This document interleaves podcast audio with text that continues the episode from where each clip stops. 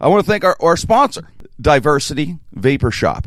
The Vapor Shop, Buddy Hall makes his own flavors. They're amazing. Ships all over the United States. So if you want to try them, you're into vaping, you want to try the most unique flavors you've ever tried, go to go to diversity.com, go to jimkrenn.com. The link is on there too, his website. But it's Buddy Hall, and they have a, a place in Dormont, Pittsburgh, and Babcock Boulevard, North Hills in Pittsburgh. And they're our sponsor. Thank you, Buddy, and thank you, Diversity.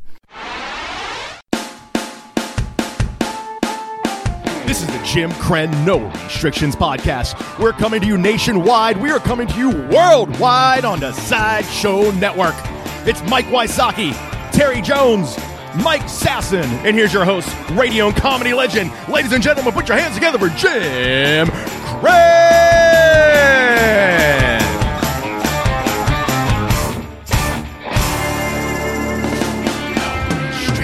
Jim Krenn, no restrictions on the Side Show Network, brought to you by Diversity Vapor Shop. Frank Mergia, Wayne Weil, uh, Dave Settlemar, uh, Josh Folio behind the scenes, and of course we have uh, Mike Wysocki, Mike Sasson, Terry Jones, myself in the studios here at Talent Network. And we're excited about the show today. A little bit of an announcement to everyone, and we thank you so much, uh, first off, for tapping in, downloading, and streaming the show as always. But the show is now going to be available on FM radio here in Pittsburgh. You tap if you're out of the city, you can come you know right in there on your phone or smart tablet or whatever and listen to the show if you want to hear us live every morning Eastern time, 6 a.m. to 9. Then we're going to play 9 to 10. We're going to do best of. They're going to play. So it's 6 a.m. basically to 10, but we'll be live from 6 a.m. to 9 a.m. It's going to be on Q929, Q929 FM. It's a great station. They play best of the uh, pop and popular rock of from the uh, the 80s, 90s, uh, 2000s today and to today. So it's it's music for everyone. That's what I love about the station. It's music for everyone. But our show obviously is going to be comedy. Uh, the, the dominant part of the show is comedy, and uh, we're going to have a little bit of news and sports, but nothing serious. It's the same thing you are used to as a podcast listener. It's going to be the same show you listen to, uh, but you'll get it daily now and get it live. And of course, the podcast will stay. Uh, we love the Sideshow Network, and we're honored to be with them. The podcast stays on, and we love doing the podcast for you. And it'll be just the same thing because it's real. It's no restrictions. We can go out the bounds. We can say what we want here, and and that's going to work well with the with the morning show. We feel. Uh, the show is going to be more like day to day stuff, and we'll hear skits, and and we'll also have guests that maybe from the morning show over on uh, on our podcast. And and the cool thing is you'll get to learn about different personalities from the from the show from the station. We could bring on the podcast, talk about them, and you know, hang out with different people. So it's going to be a lot. It's I'm really excited. It's the first time back in morning radio for me in three years, and this is a unique situation for me. So that's why I wanted to come back. I, I was lucky enough to work with you know every, all my friends came to my side when I got fired.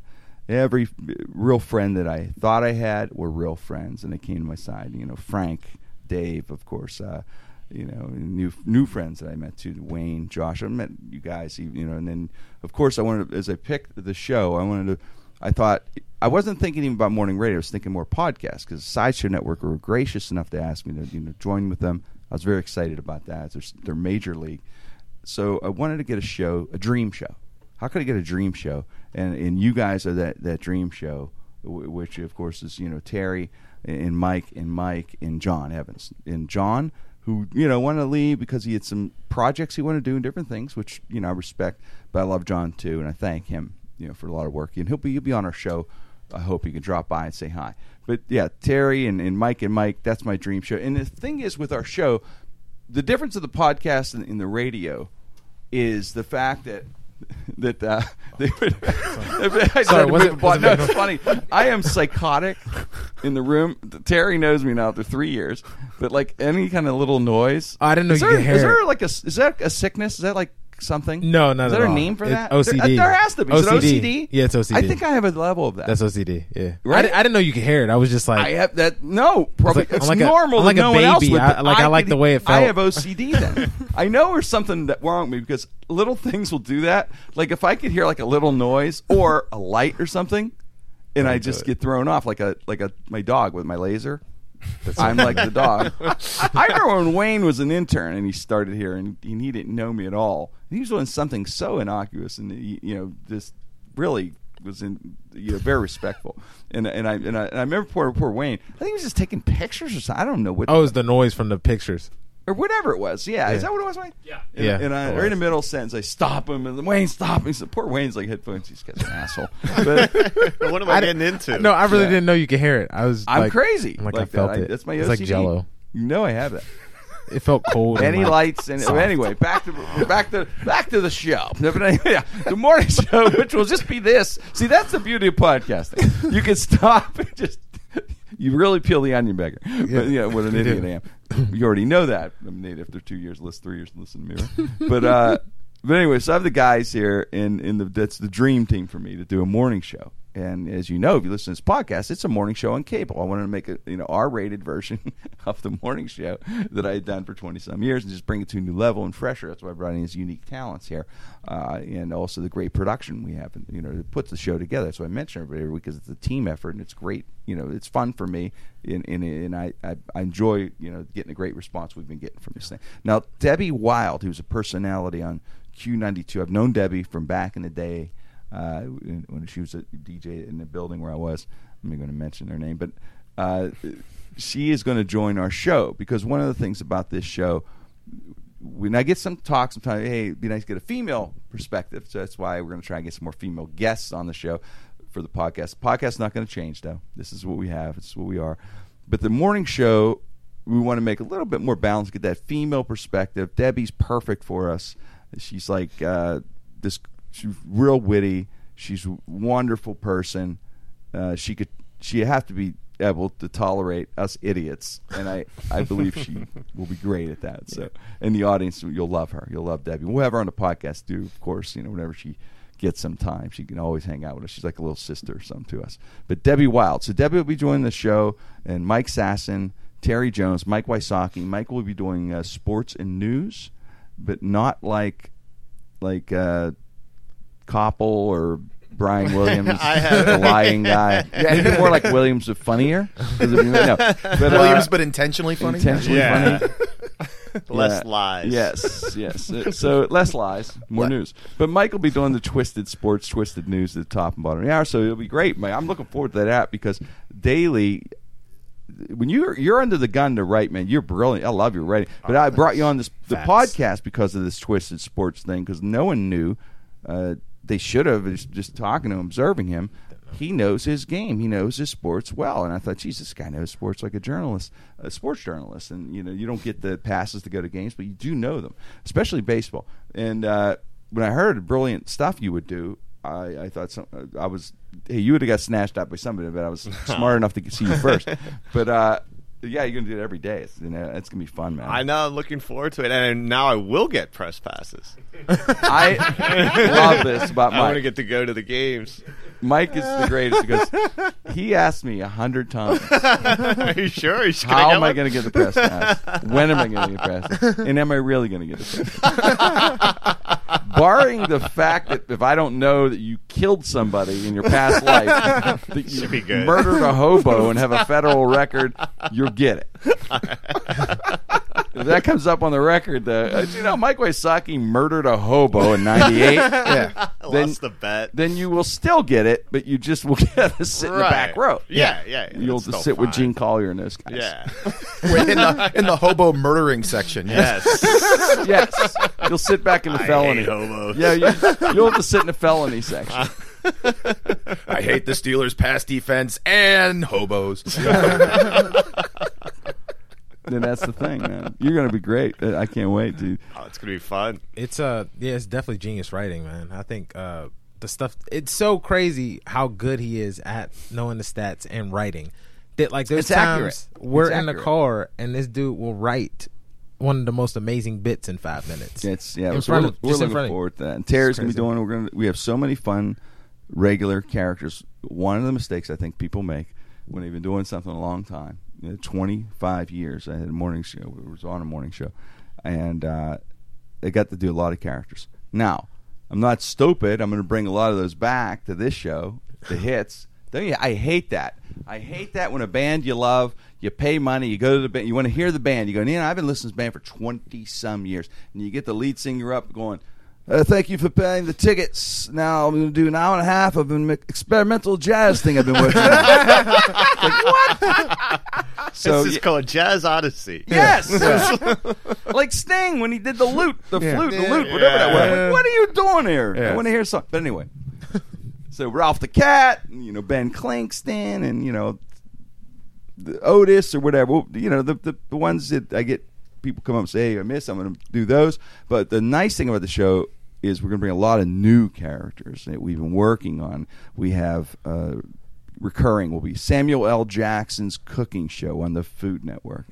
Uh, that'll be on a regular basis. Bryant Gumbel, Real Sports, which we do here from time to time. George Clooney for ARP and all the old age products and things like that. So we and we have uh, my, my my favorite new one is the uh, we're making fun of the hipsters.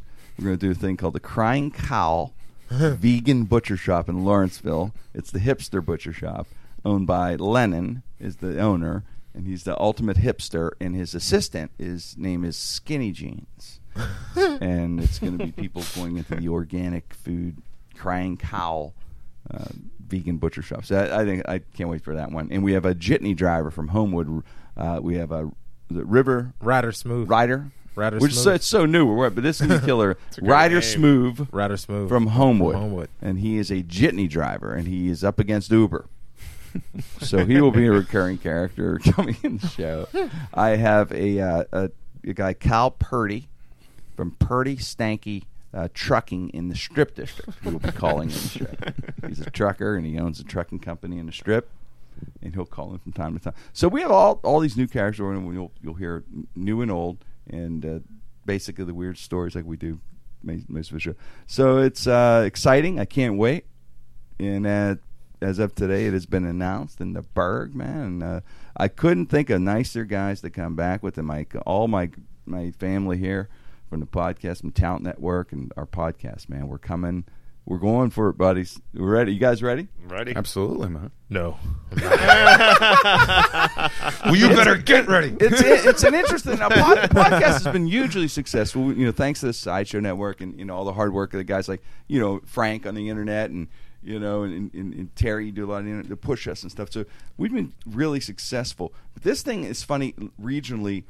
Like for instance, when you, when I first became really known known, you being known by somebody is it's, it's an interesting thing. So we love performing, but just being known is a weird thing. Anyway, you you you guys are known, but I mean, you're, you'll see what I'm saying, and you'll get the weirdest requests from people.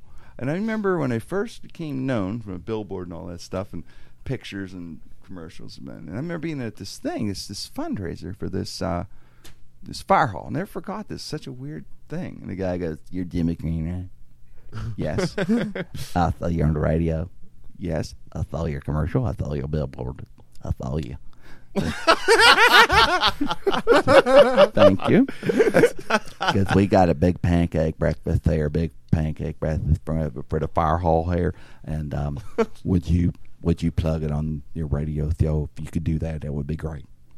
I said, yeah, no problem. I got you covered. Yeah, I'll, I'll give it a couple plugs. No problem. A minute goes by. Guy comes back. Excuse me, Mr. Jimmy Green. yes, sir. Would you not plug it uh, too much? We don't have much syrup. Oh god. What? There's nothing we can do about it between just- now and then. Yeah, but I never forgot that. I don't know why There's only a just- it was- finite number of syrup Yeah, on the yeah. planet. It was such a weird. Like I was like, wow. We're at our was limit during- for the month. Yeah, it was it was during the Iraqi um, syrup embargo of 1988. Yeah, Yeah, was- we had the ration syrup, You did not too much because we don't have the maple syrup. tapper strike. I didn't realize it was hard to get syrup. In Canada. Now, also, your wives, girlfriends, family members will ask questions too. Remember, we were doing a show about an hour and a half outside of Pittsburgh, let's just say the same guy, not but not the same guy, but it could have been. Walks up to my uh, then fiance. Uh, We're just gonna get married. He goes, uh, "Thought you were gonna get married, Mister Cream." Eddie's talking. yes, he goes. Um, I assume you're intimate now. Oh, jeez. And he just didn't know what to say. Oh god. He's just staring. He, and he, wait, and he goes, I just, uh, I'm sorry. I'm very respectful, but I just like to know when he's doing. I swear to God, this happened. When he's doing it, does he do any kind of voices? Any funny voices? He said this. to me. Oh my gosh! swear to God, that's Kenny. I was like, oh my God, that's the funniest thing. But he was like serious. He wasn't being disrespectful. Even I in his just manner really of his wanted to tone. know Yeah, that's what's so funny about it. just would like to know. Does he do funny? because when I picture It it, you do something make that voices. he, he just needed to know that answer. That's why they call it theater of the mind. They're just. And, uh, he didn't know what to say, and he's like laughing. Yeah, that's nice. Did she you." break out a Jerry Lewis orgasm? Like, I just want to know. What does he do? Does he become Ralph that cat? Who is he? Who is he? Who is that man? Can you request during the middle? Yeah. Can he request- Can he be a mall guard all of a sudden? And She was like, uh, yeah. The weird thing was the respectful tone of the guy's voice. I'm being respectful. With all really due respect, respect. with all due respect. yeah. Do you have any videotapes that you could share? Uh, In, in speaking of, of the the weirdness, I, I got just to change the subject. a little. Now, I got to tell you guys. Now, Terry uh, has been with three years. Mikey, you know, for years. Mike, you're getting to know me and stuff. And the dogs are crazy dogs, right there. Yeah, It's like crazy. they're amazing. Cat. Well, they're crazy, right? They're a little bit crazy. They were shelter dogs, you know, a little bit crazy. They got some baggage, but I love them. But uh, Teddy, Teddy buys these uh, chew toys. They're called. I even got that right. I had to get the brand because you wouldn't believe me. Yeah. But it's called Kong Safe Stick, and it's a wonderful product because it doesn't break off and the, the dog can chew. it. And she got it for Coda, our big German Shepherd. But guys, I know there's a, a, a game out there about this, and it's kind of a joke, but.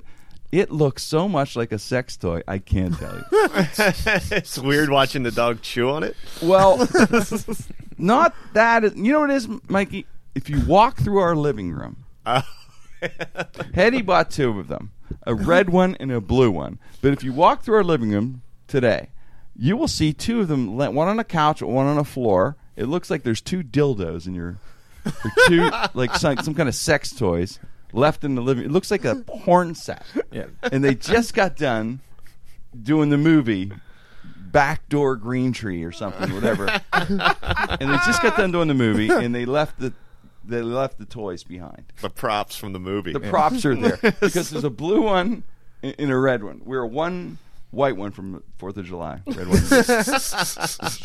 Hang them outside during Memorial Day. Yeah. yeah, we're one safe stick away from having. I don't know what you Krenns are into, but count me out. Well, yeah. well, I was Friends of thinking swingers. this- well, this is what I was, yeah, I was worried. Is I was thinking with those things laying on the floor, what happens if like a neighbor comes over to talk or say, "Hey, what are you doing?" And he walks in or she walks in, and they see these two freaking chew sticks. You gotta, you Witness. gotta, the first thing I got to say, you know, this is a Kong safe stick, and I have a picture on my phone ready. So you go, look, backs it up.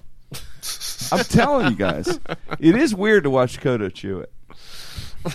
it's uncomfortable. It's uncomfortable for me. It's a big dog too. Yeah, because I always right, Terry. I, He's huge. he is. dog's He's a hundred pound shepherd. He always pictured being masculine, but when he's Uh-huh. chewing on that, I just picture like you know, Where happened, what happened to Clay Aiken?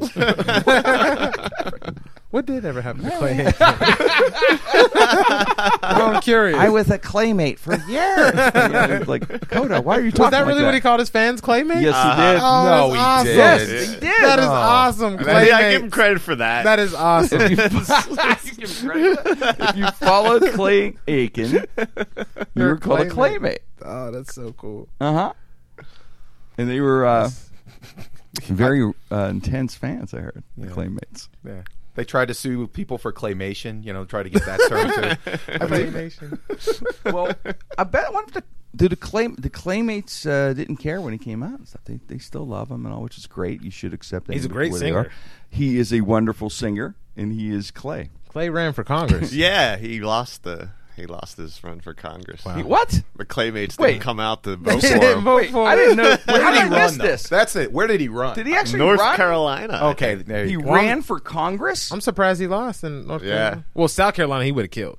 But yeah. Who did he lose to? Kelly Clarkson? Who else won our politics? Ruben Ryan Studdard. Seacrest come in. The Ruben winner Studdard of beat him again. Senate. Ruben Studdard beat him again. yeah. What are we getting? At? There's America. Are we getting to the point where you know your phone five. call will get this man as a senator right here? That's pretty much what elections are coming down to. Yeah. It is. It's he lost to. Barney Fife the third in the North Carolina runoff. Poor Clay. Lost. I know. Clay was Fight. running, and he lost to that. Remember the, the American Idol was going off after next year. Thank It God. needs to. Well, It's- you know, it's it- done. Yeah, it's done. Who's your? Do you have one that you just thought, wow, that's so talented? Like Kelly Clarkson's pretty talented. I thought. She's fine too. right? She's a great singer. I, th- I thought Carrie Underwood was the best ever. She's very. Underwood. Yeah. of all the ones in the nineteen. She's the 20 biggest star out of Is that she the biggest show. star? She is the biggest star out of the whole Because show. I thought Clarkson's big too. And, and, and uh, whatever happened, Ruben Studdard was going to be the man. He Poor was, Ruben. I thought after Luther passed, he jumps in right because his style was like the Yeah. Luther Vandross style, right there. he killed. He it was, was, just- really good, He couldn't sell. beautiful voice. That that music doesn't sell anymore. That's, Really? That, That style, style? music doesn't sell anymore. So that's why he was It's- he's put in a it's bad so place. romantic and cool though. Yeah, I mean, look got- at Clay. Clay was Clay tried it. Clay came in second. Well, Jennifer Hudson might be the biggest star next to Oh, Carrie yeah. Underwood. I forgot. Jennifer Academy and she Award. didn't even win. Academy she Award. was uh like third place or something. Fantasia won that year. Fantasia just didn't know how to read. And sh- seriously, she didn't know how to read. I heard that. and she didn't know how to read her contracts and stuff like that. And she and they, was just they messed her up. yeah, they took her out of when you take somebody out of the hood and you just give them money like that. they don't know what to do, especially if she can't read. So she was just buying stuff and doing crazy stuff. I watched her reality. sleeping with did you watch married her reality show. Yeah, I yeah. watched it too. Happy birthday! It was awesome. I felt bad for her because, like Terry said, there were people just taking advantage of her money. it Yeah. seemed. but she was making pretty big money. because she had some good hits. Like her voice Yeah. was amazing. She was a great singer. And she had a hit Um, on. She did Broadway and stuff. Broadway, so she yep. had some acting chops. I mean, she had.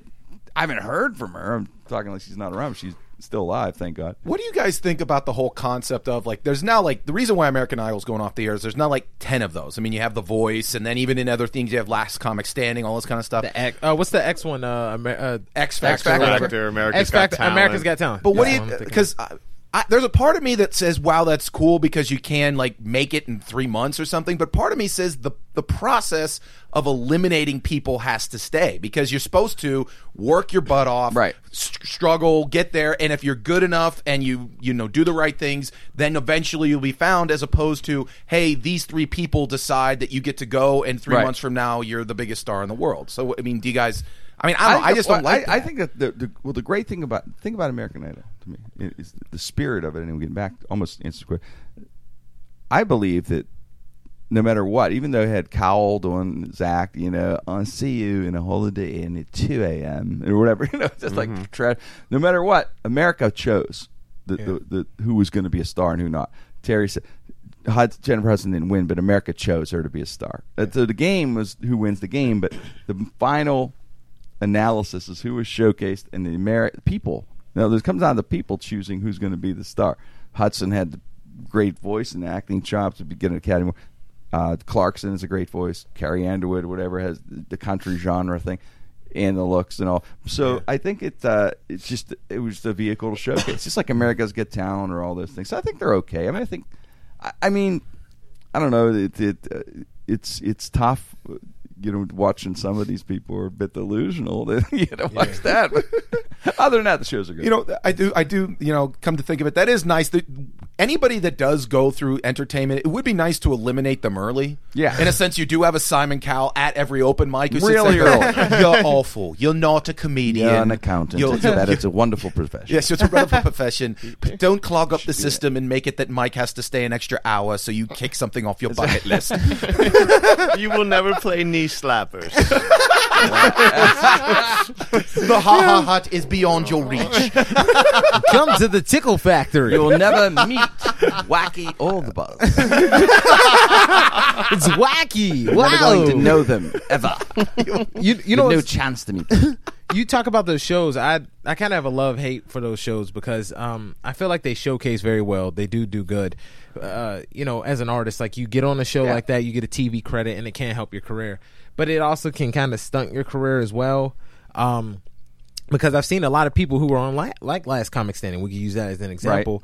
And there's like really good people who are like headliners who have been killing for years. You know, we know a couple people that were on there and Yes. they've been killing and they deserve to be touring the country. You know, they have the time. Right. And then you'll have someone who's wacky and they're cute and all that stuff for TV and they only have five minutes. So now you have this five minute person headlining the country going on tour and they have five minutes. Right. And they have to do 45. And this Because is it's a contest, this has been so- their dream for like six months. Six Yeah, months like, versus somebody who really wants to do it. put in And- fifteen years or who something. worked for yeah, put all those hours, and, Mm-hmm. and they're very talented. Well, you know, certain comedian. Well, that's the thing about there should to me there shouldn't be a, a competition on comedy because of the styles. Like you just would point out exactly what Terry just said.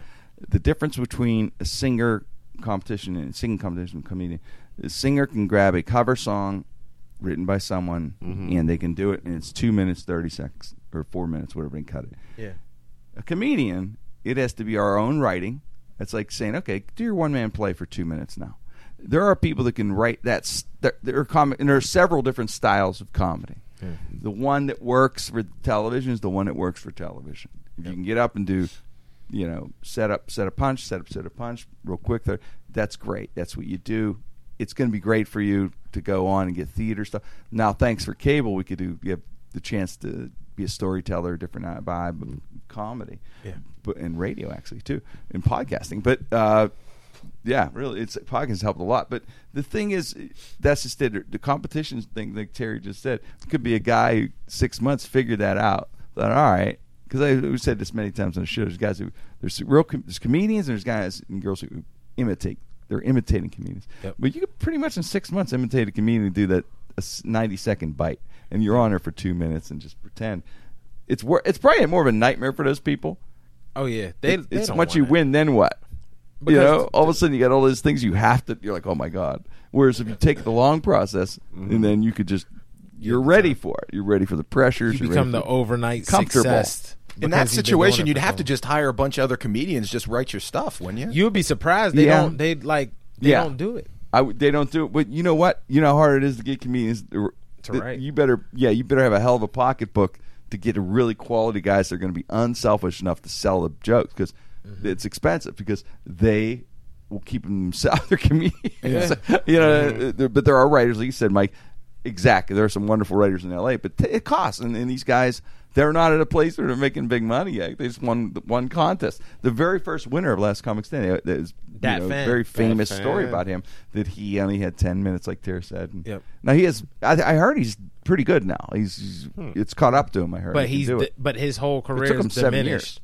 Like it's like his whole career is pretty much diminished from. Well, he's known as the having guy that. from Last Comic Standing. Yeah, he didn't have you an know what I mean? from after the, the win. In a way, in a way, I mean, you probably can overcome it, but still, like you said, Tara, it's it's an. It's weird to peak that early, like someone in high school had their best years as a Yes. senior, and uh, that was it. That's Yeah. that. I wish I could still be 18 again.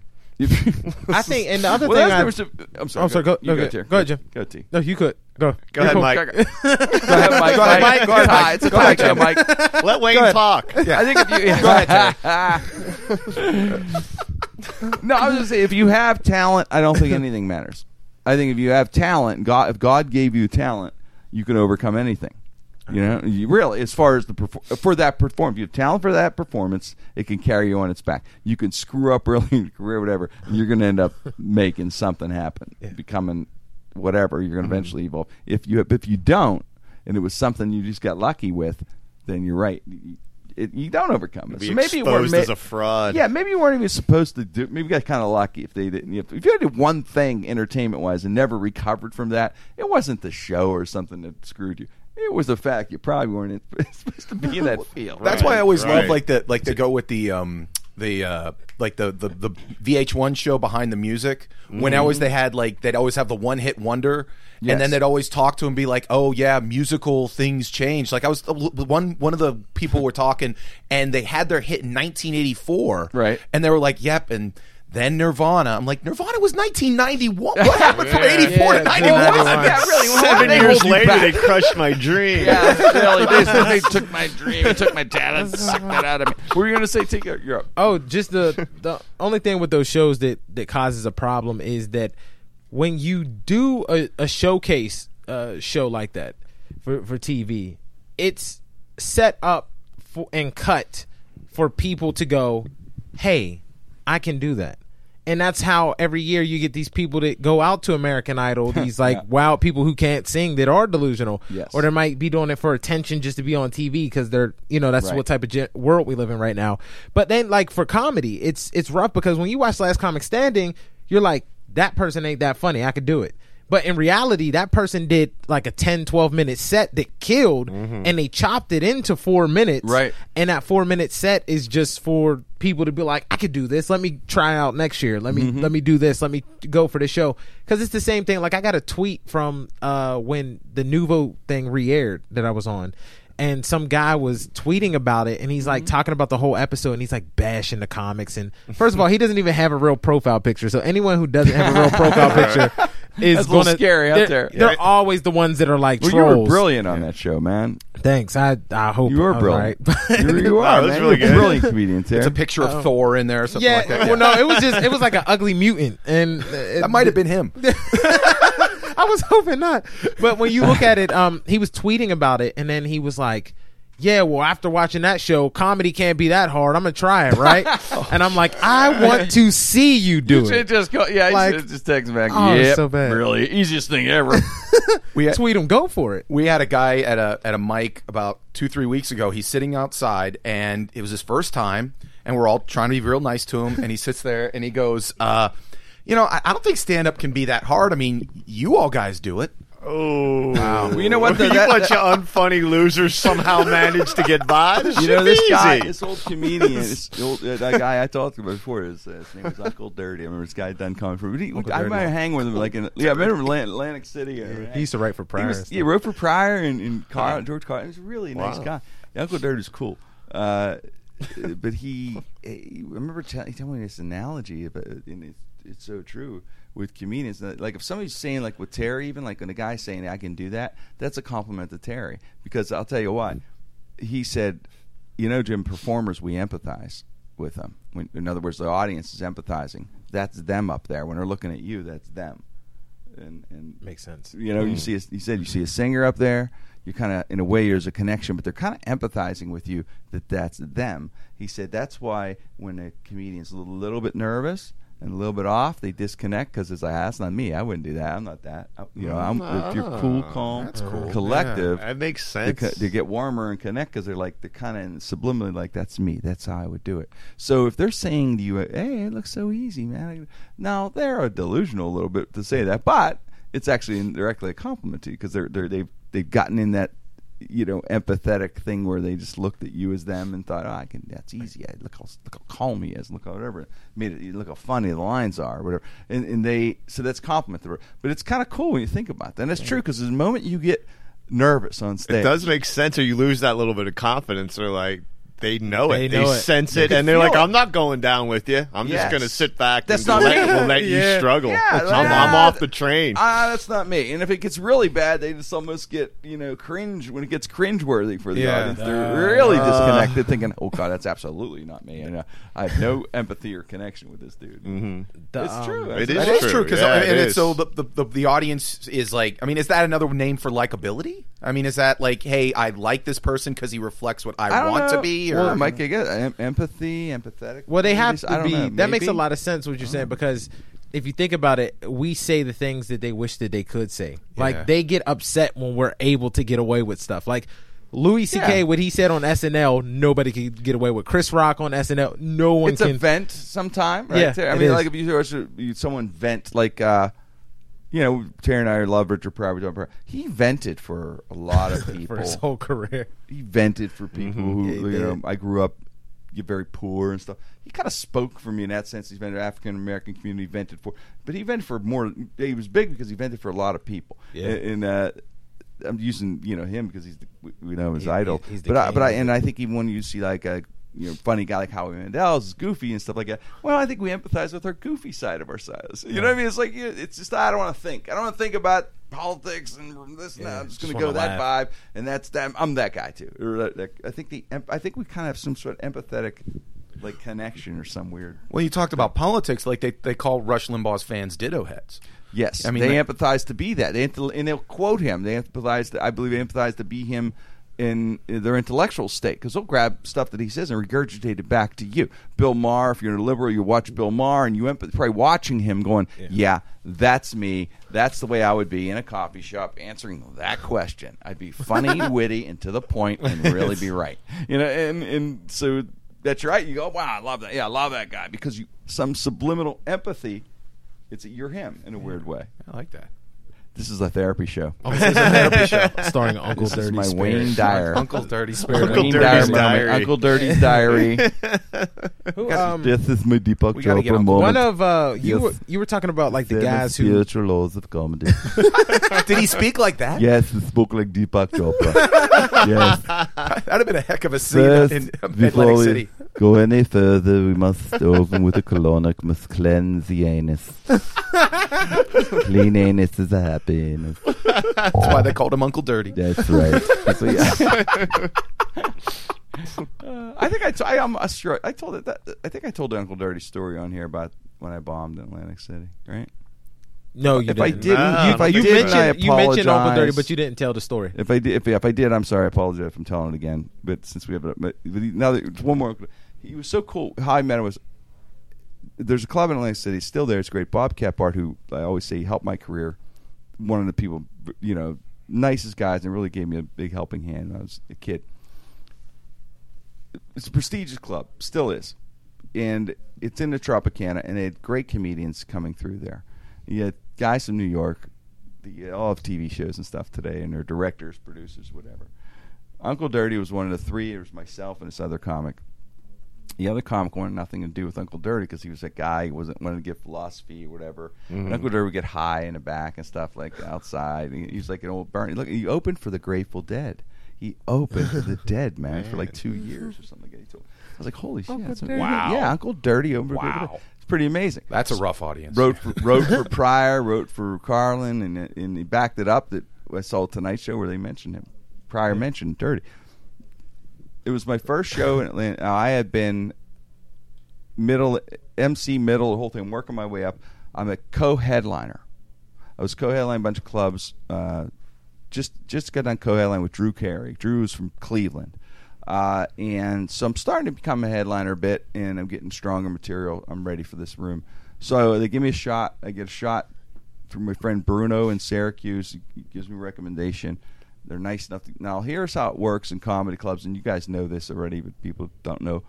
You have maybe in a comedy club two shows to deliver. In other words, if you're a comic and you go in a club, if you bomb one show, I mean, if you bomb the show, you will get another show.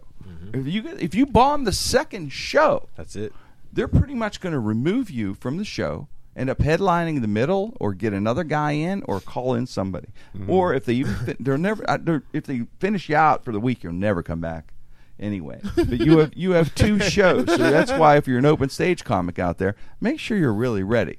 Don't think, oh, I got my time. I'm going. Make sure no, be really ready if you want to do it for a living.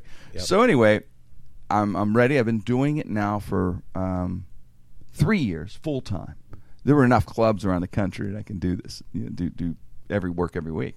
So I'm ready. I'm headline co-headline. I'm ready, but I'm ready for this room. I felt.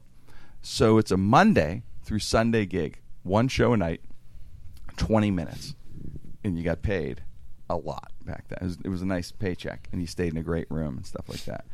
And you had, you had more shows on Friday and Saturday. It was one, well, twenty minutes each guy. Here's the thing, though: the Monday night show was people that they bust in, and they were like, eh, to me, I was 24. So to me, they're pretty, they're pretty my age, right? Like, and I am not. no, but I mean, they look 80, You're like old ladies, and the bingo ladies, or whatever. So they'd bust them in from Philly, like these bingo ladies and stuff, and they'd all be out there and stuff.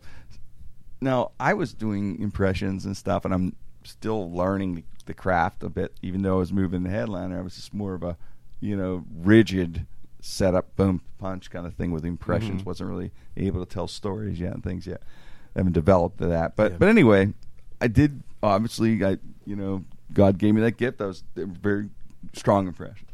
But it was an impression of people that no one they didn't know these. Because I was in a comedy club demo. Was way younger back. then. It was like twenty one to thirty five back then for the comedy club vibe. So that's where, and I was twenty four.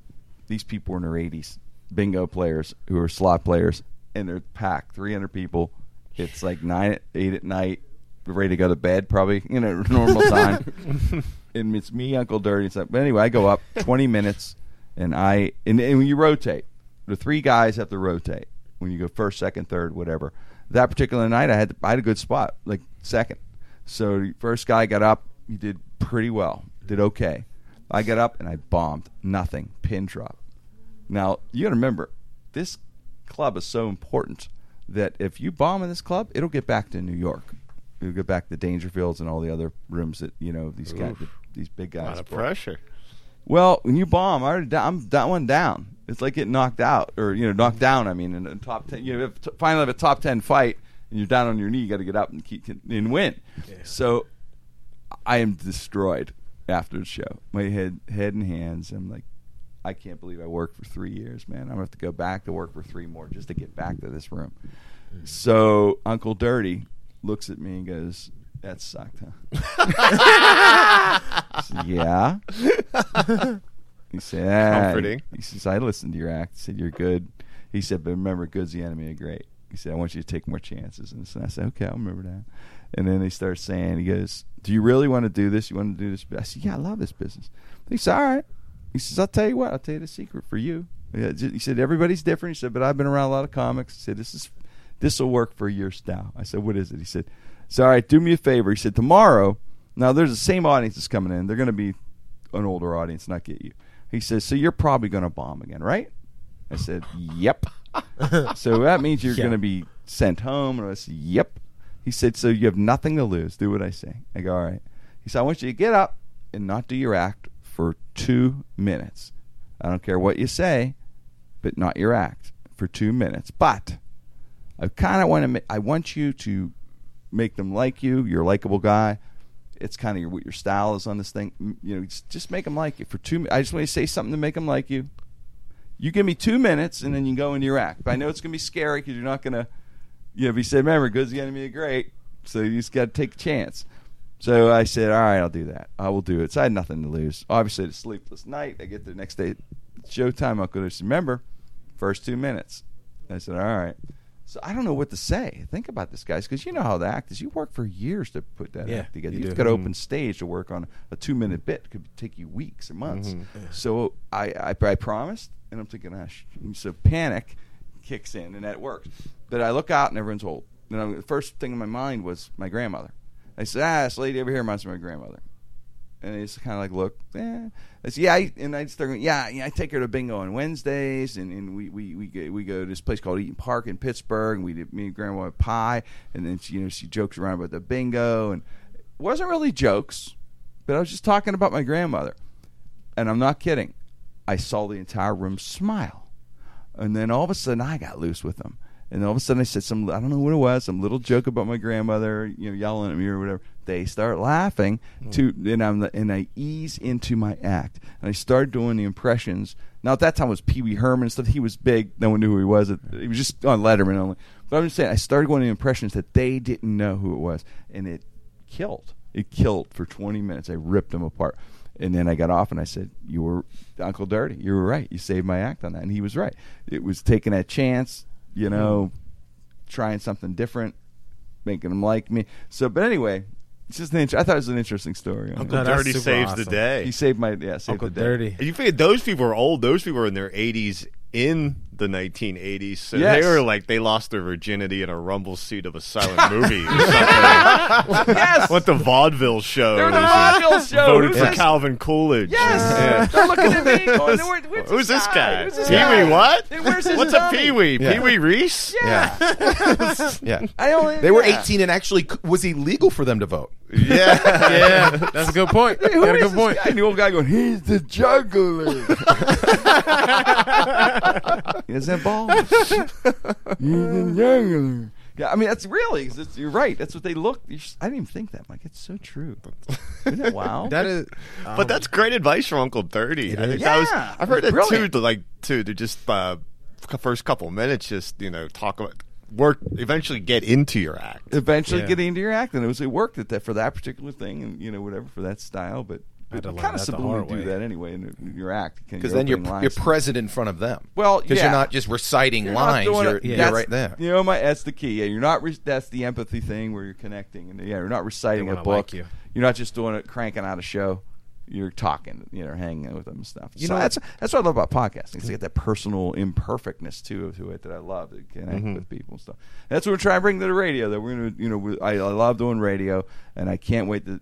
You know, I'm so honored to be part of uh, Steel City and Q92 and um, 92.9, and honored to work with you guys. Believe me, I, you guys know I love you, Major League Talents, and Debbie. Uh, you know, I love to. It's going to be a. I, that's a fun thing about it we're everyone listening. It's going to be fun. That's the whole thing about it, man. That's why I'm coming back. We're coming in July. I'm working at a great place. There's like a family. These, you know, the, the, the Frischling family, uh, which Greg was, when I'm- I know, they are. I respect them so much in the radio business, sincerely, because they were offered. This is a Pittsburgh family because they were offered millions of dollars, multi-million dollars, to sell those stations to the corporations. Because corporations always coming in trying to buy. They said no every time. Turned down multi-million dollar deals, mm-hmm. and because they love the people of Pittsburgh and they have passion for radio, and that that passion for radio and that really caring. That was that's in, incredible, and I love being part of that. And even meeting him, talking, you see that passion, you know, and, his, Yeah. and how much he cares about Pittsburgh. So to have a show on that station and make it Pittsburgh's morning show, that's what one of the goals I want to do to get to to go one notch higher than I ever did, and and I got great people to get there. I believe, you know, betting on you guys, and I, I, think people are going to love you. You know, I know a lot of podcast listeners li- know what I'm saying, but uh, the whole market's going to know. And, you, and everyone outside the market, you can listen online, 92 Q929, and I hope you enjoy it. And I can't wait to start. Uh, It's going to be airing uh, July 6th, 6 a.m. And Terry's going to have to call and wake me up. Okay, that's Yes. Every day. Every day. You call wake me up. 4 o'clock a.m. like clockwork, guys. Hey, thanks so much for listening. Really, really qu- appreciate it. Uh, on behalf of the Sideshow uh, Network and Diversity Vapor Shop in Dormont, thank you. It's Jim Krenn, no restrictions. Hey, everybody, it's Jim Krenn of Jim Krenn No Restrictions. I just wanted to take the time out to thank you for listening to the show. We have a little over 100,000 subscribers now, every week listening to the show.